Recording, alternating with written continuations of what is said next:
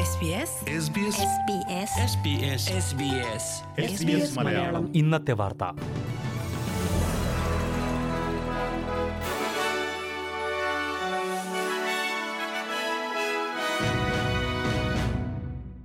നമസ്കാരം.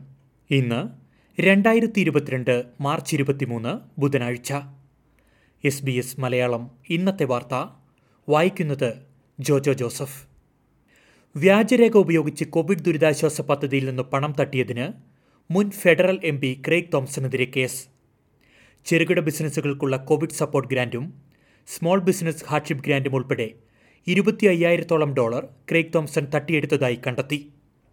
സാമ്പത്തിക സഹായം ലഭിക്കുന്നതിനായുള്ള അപേക്ഷകളിൽ തെറ്റായ വിവരങ്ങളാണ് തോംസൺ നൽകിയത്. വഞ്ചനയിലൂടെ സാമ്പത്തിക നേട്ടമുണ്ടാക്കുക തെറ്റായതും തെറ്റിദ്ധരിപ്പിക്കുന്നതുമായ കാര്യങ്ങൾ പ്രസിദ്ധീകരിക്കുക വ്യാജരേഖ ചമക്കുക തുടങ്ങിയ കുറ്റങ്ങളാണ് മുൻ ലേബർ എം പിക്കെതിരെ ന്യൂ സൗത്ത് വെയിൽസ് പോലീസ് ചുമത്തിയിരിക്കുന്നത്. ഗാർഹിക പീഡന കേസുകളിൽ പ്രതിയായ ക്രേഗ് തോംസണെ രണ്ടായിരത്തി പതിനാലിൽ ന്യൂ സൗത്ത് വെയിൽസ് ലേബർ പാർട്ടിയിൽ നിന്ന് പുറത്താക്കിയിരുന്നു. ഓസ്ട്രേലിയൻ ടെന്നീസ് താരം ആഷ് ബാർട്ടി ടെന്നീസിൽ നിന്ന് വിരമിച്ചു. ഇൻസ്റ്റഗ്രാം അക്കൗണ്ടിലൂടെയാണ് ബാർട്ടി തന്റെ അപ്രതീക്ഷിത വിരമിക്കൽ പ്രഖ്യാപിച്ചത്.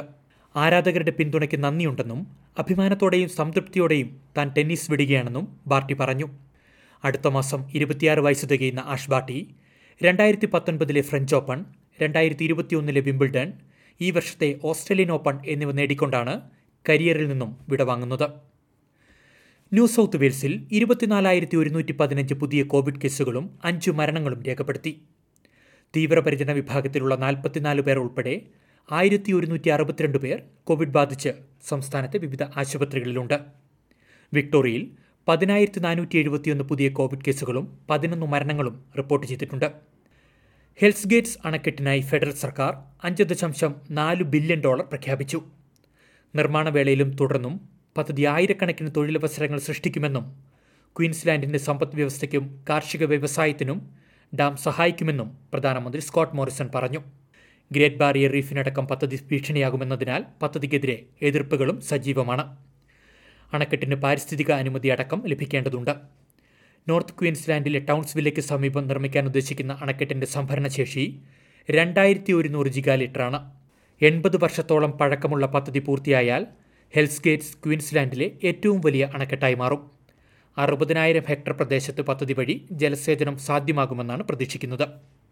ഇതിഹാസ ക്രിക്കറ്റ് താരം ഷെയ്ൻ വോണിന്റെ മൃതദേഹം മാർച്ച് മുപ്പതിന് പൊതുദർശനത്തിന് വയ്ക്കും വൈകുന്നേരം ഏഴ് മണിക്ക് മെൽബൺ ക്രിക്കറ്റ് ഗ്രൗണ്ടിലാകും ആദരാഞ്ജലി അർപ്പിക്കാൻ അവസരമുണ്ടാകുക.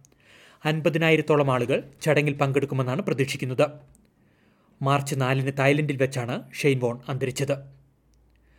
ന്യൂ സൗത്ത് വെയിൽസിന്റെ കിഴക്കൻ പ്രദേശങ്ങളിൽ വീണ്ടും ജാഗ്രതാ നിർദ്ദേശം. സംസ്ഥാനത്തിന്റെ വിവിധ പ്രദേശങ്ങളിൽ വരും ദിവസങ്ങളിൽ കനത്ത മഴയും കാറ്റും ഉണ്ടാകുമെന്നാണ് മുന്നറിയിപ്പ്. ബുധനാഴ്ച രാത്രിയോടെ ആരംഭിക്കുന്ന മഴയും കാറ്റും Sydney central coast mid north coast north coast Hunter Illawarra മേഖലകളിൽ അടുത്തയാഴ്ചയുടെ പകുതി വരെ തുടരുമെന്നാണ് പ്രവചനം. മുന്നറിയിപ്പുകൾ പതിവായി പരിശോധിക്കണമെന്ന് കാലാവസ്ഥാ കേന്ദ്രം നിർദ്ദേശിച്ചിട്ടുണ്ട്. ലാനിനയുടെ ഫലമായി ഉണ്ടാകുന്ന കനത്ത മഴയും കാറ്റും വരും മാസങ്ങളിലും തുടരുമെന്നാണ് കാലാവസ്ഥാ കേന്ദ്രത്തിന്റെ വിലയിരുത്തൽ. ഇനി പ്രധാന നഗരങ്ങളിലെ നാളത്തെ കാലാവസ്ഥ കൂടി നോക്കാം. സിഡ്നിയിൽ മഴ പ്രതീക്ഷിക്കുന്ന കൂടിയ താപനില ഇരുപത്തിനാല് ഡിഗ്രി.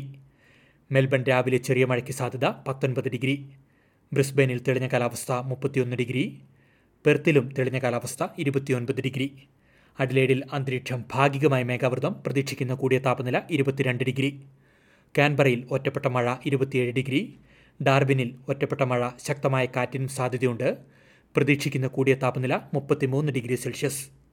ഇതോടെ എസ് ബി എസ് മലയാളം ഇന്നത്തെ വാർത്ത ഇവിടെ അവസാനിക്കുന്നു. ഇനി നാളെ രാത്രി എട്ട് മണിക്ക് വാർത്തകളും വിശേഷങ്ങളുമായി തിരിച്ചെത്താം. വാർത്തകൾ വായിച്ചത് Jojo Joseph SBS SBS SBS SBS ഇന്നത്തെ വാർത്ത.